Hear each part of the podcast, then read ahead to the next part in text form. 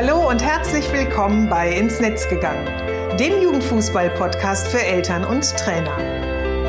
In meinem Podcast zeige ich, wie eine gute Kommunikation zwischen Eltern und Trainern möglich ist.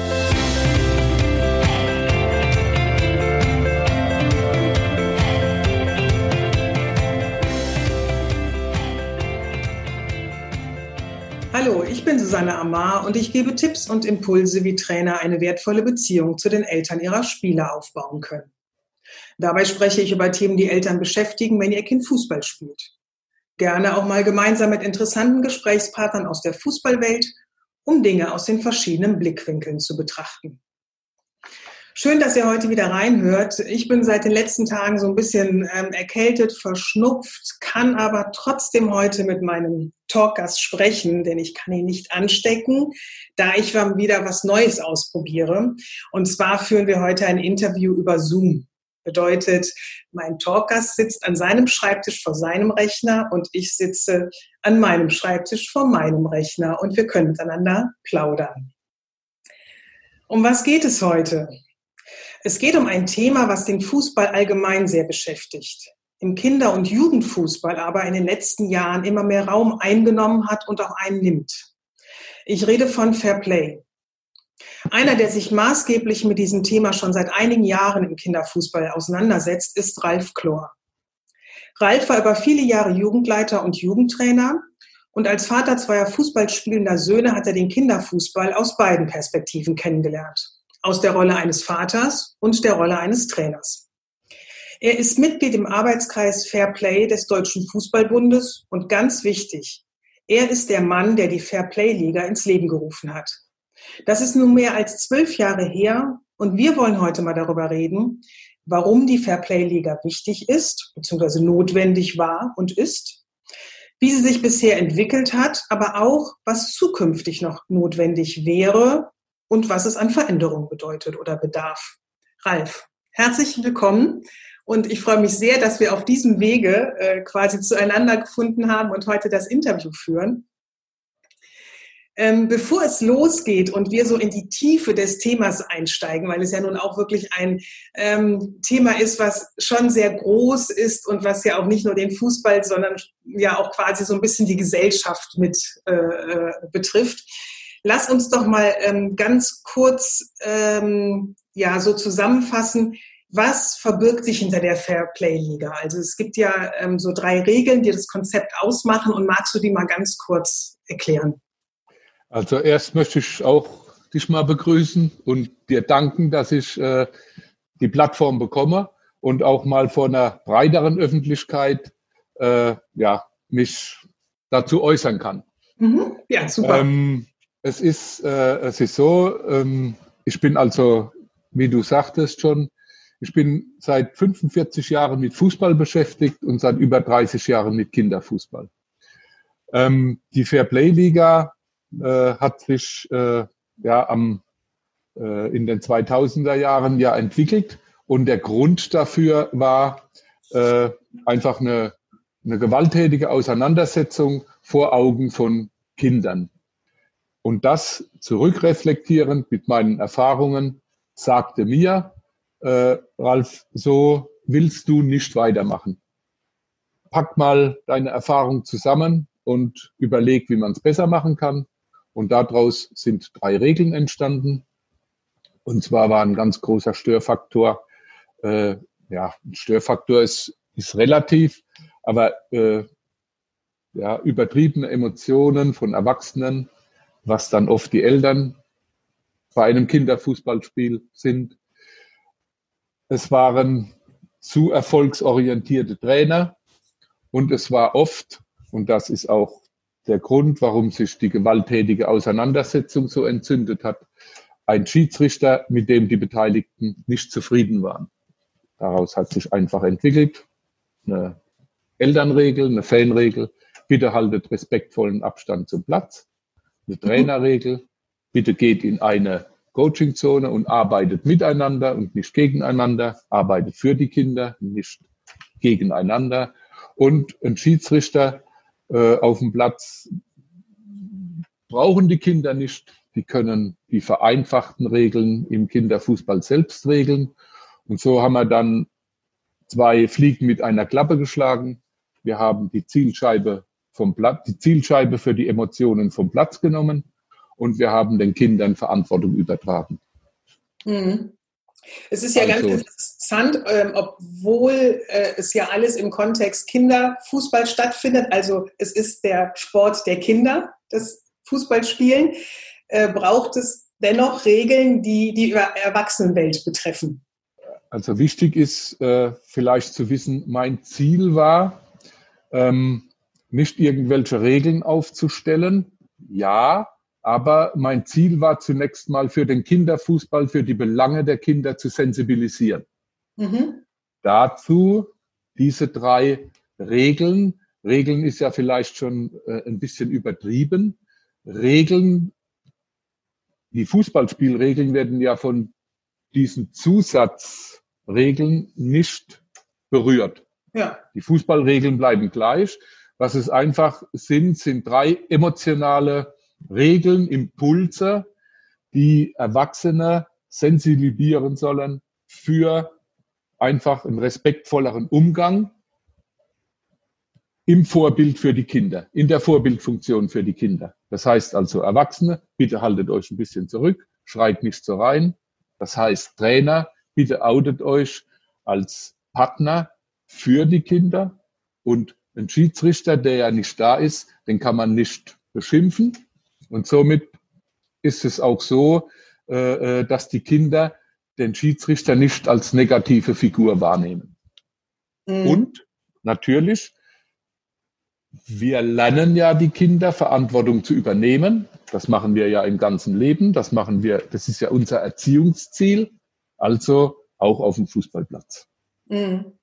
Ähm, jetzt noch der, der Vollständigkeit halber, ähm, habt ihr die Fairplay-Regeln als allererstes oder die Fairplay-Liga in der E- und in der F-Jugend äh, eingebracht?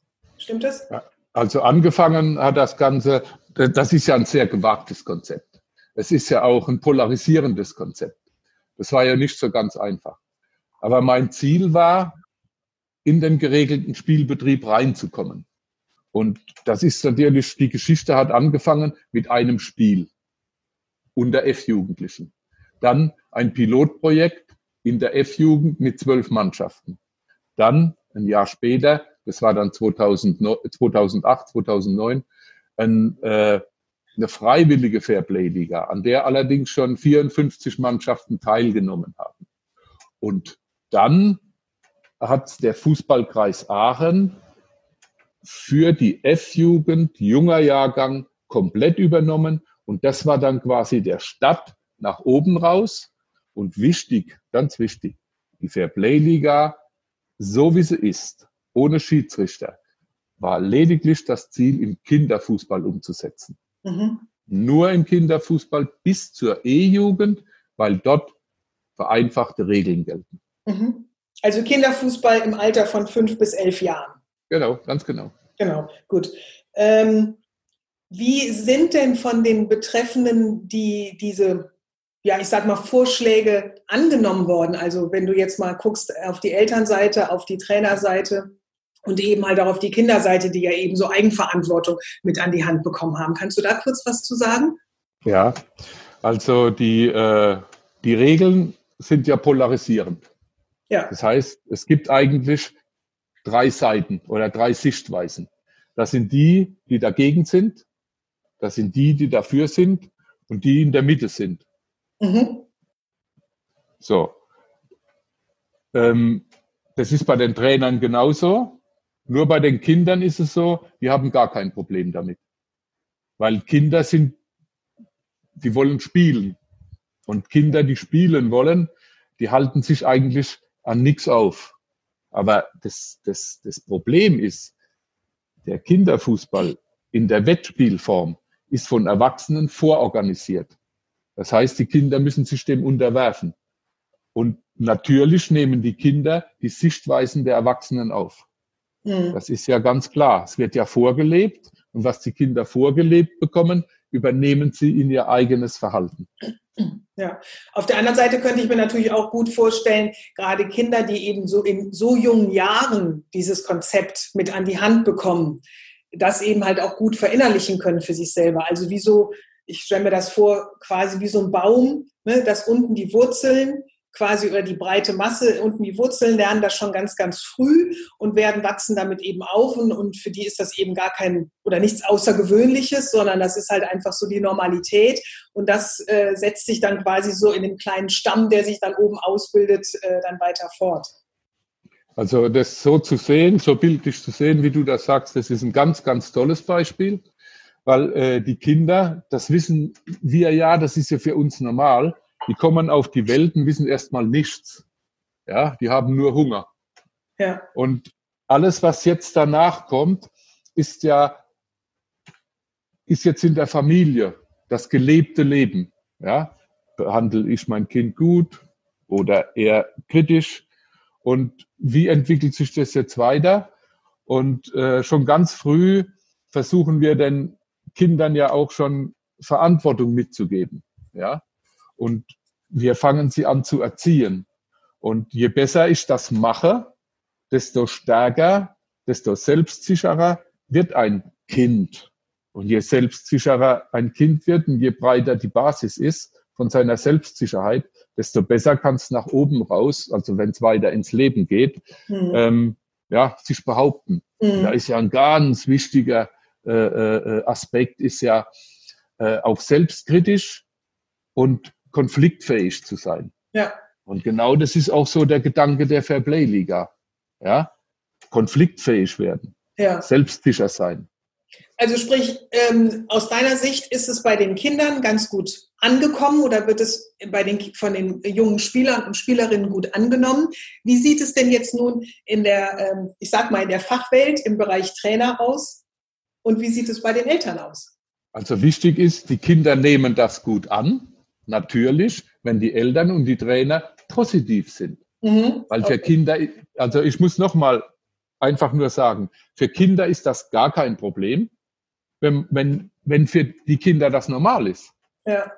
Aber wenn ich als Trainer sage, ah, ihr müsst jetzt selbst entscheiden, so ein Blödsinn, ich bin nicht dafür, ja, dann sind die Kinder natürlich auch nicht dafür. Mhm. Das ist die, die Vorbildfunktion. Wenn ich als Trainer aber sage, Jungs, das machen wir so, Mhm. Ja, das, ich finde es gut und wenn es Probleme gibt, helfe ich euch. Äh, mhm. ist es kein Problem. Mhm. Genauso ist es bei Eltern. Wenn die mhm. Eltern zu Hause mit dem Kind beim Frühstückstisch sitzen und sagen, oh, nachher wieder ein Fußballspiel und da freuen wir uns drauf und denkt dran, ihr müsst selbst entscheiden. Wir finden das gut, achtet die Regeln, helft euch gegenseitig, dann geht das Kind natürlich positiv ins Spiel. Wenn mhm. die Eltern zu Hause sitzen beim Frühstück und sagen, boah, so ein Blödsinn, ja, das hat doch nichts mit richtigem Fußball zu tun, dann gehen die Eltern natürlich negativ zum Spiel ran. Also ja. nochmal, wenn jemand Vorbild ist für die Kinder, dann sind wir das selbst. Mhm. Wir als Eltern und wir als Trainer. Mhm. Und die Kinder suchen Vorbilder und orientieren sich daran. Mhm. Also wir. Ja, nicht irgendein Profifußballer oder Profitrainer. Das sind nicht die Vorbilder für die Kinder. Vielleicht sportlich, aber mhm. nicht emotional. Mhm. Nicht und, im, und, im, Alltag, ne? im Fußballalltag, Im Alltag, der sieht ja, ja auch nochmal anders aus. Ne? Also man kann sicherlich sein Vorbild haben, dass man irgendwie als äh, junger Mensch mal sagt, ich will mal irgendwie so spielen wie Pünktchen, Pünktchen, Pünktchen oder ich finde die Schuhe ganz toll, aber so im Trainingsalltag und im Spielalltag sind es natürlich dann schon die Trainer und äh, die Eltern. Die Kinder äh, sollen danach streben, die sollen so gut sein, ja, wie Manuel Neuer oder ja, die Timo Werner, das sollen die. Das sollen die wollen, weil das ist ja, das treibt sie ja an. Es genau. geht aber ja darum, wie verhalten wir uns auf dem Fußballplatz? Hm. Wie gehen wir auf dem Fußballplatz zu Hause miteinander um? Hm. Und da spielt es ja keine Rolle, ob ich so gut sein will wie Manuel Neuer oder Timo Werner. Das will ich natürlich. Aber ich will ja auch vernünftig mit meinen ja, Spielpartnern umgehen. Genau. Darum ja. geht's ja im Kinderfußball. Hm. Im Kinderfußball sind wir ja nicht in der Bundesliga. Nee, zum Glück nicht, zum Glück nicht. Und ich äh, finde das auch immer ganz toll, äh, wenn es wirklich sich um den Kinderfußball handelt. Also wirklich dieses, die Kinder spielen Fußball und die spielen das mit Spaß und äh, mit einer großen Leidenschaft. Und äh, da ist noch kein Druck dahinter, noch keine Erwartung, noch keine Zielsetzung, Erfolge. Und, ähm, und ja. es ist wirklich ihr Hobby. Da möchte ich ein bisschen widersprechen. Nein, das ist, ich sage, das wäre schön, das ist so mein Wunsch, wenn der Kinderfußball so wäre. Ja, ja, ich möchte, äh, äh, aber äh, klar, was ich aber sagen möchte, Spaß wollen auch die Profis haben. Auch die Profis sind begeistert. Sonst würden sie kein Fußball spielen, weil es ist immer noch ein Spiel. Ja. Die spielen erstmal, um Fußball zu spielen und nicht um Geld zu verdienen. Um Geld zu verdienen, muss man lange Fußball und gut Fußball spielen, bis man überhaupt mal dahin kommt. Ehrgeiz muss ich entwickeln. Ehrgeiz treibt mich an, der macht mich gut. Ja, das ist wichtig. Ich muss auch gewinnen wollen. Auch das ist für ein Kind wichtig. Ein Kind will gewinnen. Ob das jetzt ein Mensch ärgerlich nicht ist oder Fußball, das spielt ja keine Rolle. Ja, das muss immer unser Ziel sein. Nur im Benehmen auf dem Platz und in der Sichtweise der Erwachsenen muss das sich relativieren. Wir müssen auf Kinderebene gehen. Mhm. Weil wenn ich jetzt einfach mal sage, ein Kind verliert, dann ist es für das Kind natürlich im Moment schlimm. Das Kind ist enttäuscht. Aber das geht schnell vorbei. Ich kriege das Kind da wieder schnell raus. Wenn ich aber als Erwachsener noch stundenlang enttäuscht bin, dann ist das kein, das ist dann das, was du meinst. Ja. ja?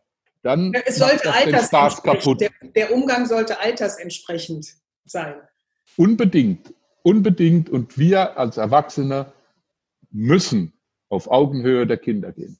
Mhm. Wir müssen gucken, was Kinder, wie Kinder sind, mhm. was Kinder wollen. Und Kinder ja. wollen spielen. Ähm, ich habe jetzt so eine, noch eine Frage. Ähm, also 2007 habt ihr ja damit angefangen, auch wie du eben schon beschrieben hast, als Pilotprojekt. Ähm, wie ist so die Entwicklung hingegangen in, in Richtung, ähm, wie haben das andere Fußballverbände aufgenommen, ähm, wie der DFB? Wie war da so deine, deine Erfahrung und ähm, oder wie war die Entwicklung jetzt seitdem? Also äh, äh, ich war ja dabei also es war äh, zunächst, hat 2006 angefangen, im Verein mit einem befreundeten Verein das auszuprobieren. Einfach mal zu gucken, wie reagieren die einzelnen Personen. Dann haben wir äh, ja, eine Ausschreibung. Wir haben gefragt, wer will denn von den 136 Vereinen im Fußballkreis Aachen mitmachen. Da haben sich dann schnell zwölf gemeldet, es waren mehr, aber es haben sich zwölf gemeldet und haben wir zwei Staffeln gemacht. Und dann haben wir gesehen, oh, das funktioniert. Dann haben wir gesagt, okay, dann sagen wir, also ein Jahr später, wer will denn freiwillig mitmachen? Da waren es schon 56. Und bei der nächsten Jugendleiterversammlung haben die Jugendleiter dann gesagt, ja, dann lass uns doch ganz unten anfangen. Und dann sind wir wieder einen Schritt zurück und haben beim ersten Jahrgang F-Jugend angefangen. Und dann hat es nach oben aufgebaut. Und jetzt hat natürlich der Fußballverband Mittelrhein Interesse gezeigt. Was macht ihr denn da in Aachen? So, dann haben die das aufgenommen. Dann hat natürlich ein benachbarter Fußballkreis im Fußballverband Mittelrhein das mitgekriegt. Ah, das ist aber gut, das probieren wir auch aus. So, und so hat sich das dann bis 2011 entwickelt, dass in allen Fußballkreisen am Mittelrhein mindestens ein Pilotprojekt gestattet ist. Mhm. So, und jetzt ist es ja so, äh, wenn man so eine Entwicklung mitgemacht hat, dann muss man irgendwann mal sagen, so, stopp, jetzt lass uns doch mal das Ganze nochmal durchdenken. Was, ne? Dass man das für alle mal interessant macht. Und dann gab es einen Workshop an der äh, Fußballschule in Hennef. Mhm. Und da sind alle eingeladen worden, wer Lust gehabt hat. Wir waren da also 150 Personen. Und äh, aus allen Bereichen vom Fußball, Jugendleiter, Eltern, Trainer, alles dabei. Und dann haben wir die, diese ja, drei Regeln nochmal analysiert. Und dabei waren dann aus anderen Fußballverbänden Gäste. Aus Niedersachsen, vom Niederrhein, aus, ähm, aus dem Rheinland. Und die haben das dann mitgenommen und ja. auch mit Pilotprojekten angefangen. Mhm. So, Dann hat das natürlich ist es dann zum DFB gedrungen und schon 2011 im November habe ich das dann beim DFB im Jugendausschuss vorgestellt. Mhm. Und dann wussten das natürlich alle Jugendverantwortlichen der Fußballverbände in Deutschland. Die haben das wiederum mitgenommen. Und 2013 wurde es in die DFB-Jugendordnung aufgenommen als Empfehlung für Kinderspielbetrieb. Mhm. Und dann wurde beschlossen beim Amateurfußballtag, dass es bis 2016 in Deutschland überall zumindest begonnen haben soll und 2018 abgeschlossen sein soll. Also mhm. das ist die Geschichte der Fairplay-Liga, die dann in dem Moment äh, ja zwölf Jahre gelaufen ist.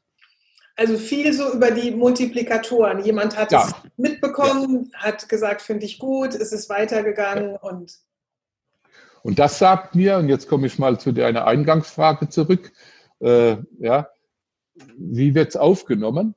Immer noch, heute noch polarisierend, aber es hat sich durchgesetzt. Mhm. Das heißt, äh, äh, der Gedanke äh, hat die negativen Stimmen ja, besiegt. Also ja. der negative Gedanke hat den positiven Gedanken, also ist, hat verloren. Ja, ja. ja. Aber trotzdem ist es immer noch polarisierend, weil nicht jeder auf Augenhöhe der Kinder kann.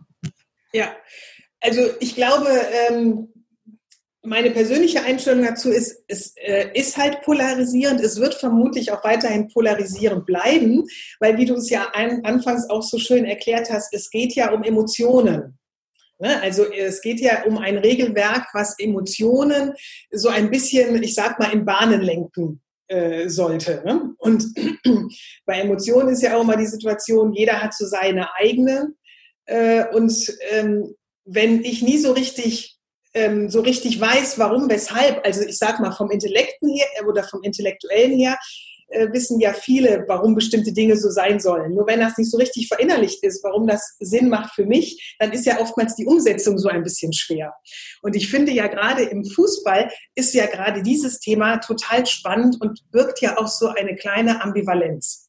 Weil wenn wir uns auf der anderen Seite, ich sag mal, den Profifußball angucken, wo ich weiß nicht, wie viele tausende Fans am Wochenende in die Stadien laufen und da lauthals ihre Mannschaft antreiben, äh, äh, ähm, bejubeln, wenn schlecht läuft, auch beschimpfen. Ne? Also genau das machen, nämlich ihre Emotionen in jeder Bandbreite rauslassen und auf der anderen Seite eben genau das im Kinderfußball oder auch im Jugendfußball ähm, eine Schwierigkeit birgt, nämlich eben was diese jungen Spieler angeht und das Verhältnis und Vorbildcharakter und was wir eben gesagt haben oder auch das, was diese ähm, jungen Spieler und Spielerinnen ja mitnehmen, ne? was sie so, was sie spüren, wie von außen ähm, vielleicht der Vater reagiert, weil der Kopfball nicht im Tor gelandet ist. Ne? Körpersprache, vielleicht auch eine Aussprache so nach dem Motto, Mensch, hättest du doch machen müssen äh, ne, was, was das so bei, bei dem anderen so äh, bewirkt, ähm, finde ich dieses Thema dahingehend immer ganz interessant, nämlich zu gucken, was könnte man, man denn vielleicht noch machen, damit eben genau diese Emotionsebene ähm, für den Einzelnen, dem es vielleicht so schwer fällt, genau sich daran zu halten, ihm das noch leichter zu machen. Gibt es da von eurer Seite her so ähm, Ideen oder, oder was ist, oder ist das ein Thema für euch, wo ihr euch mit beschäftigt?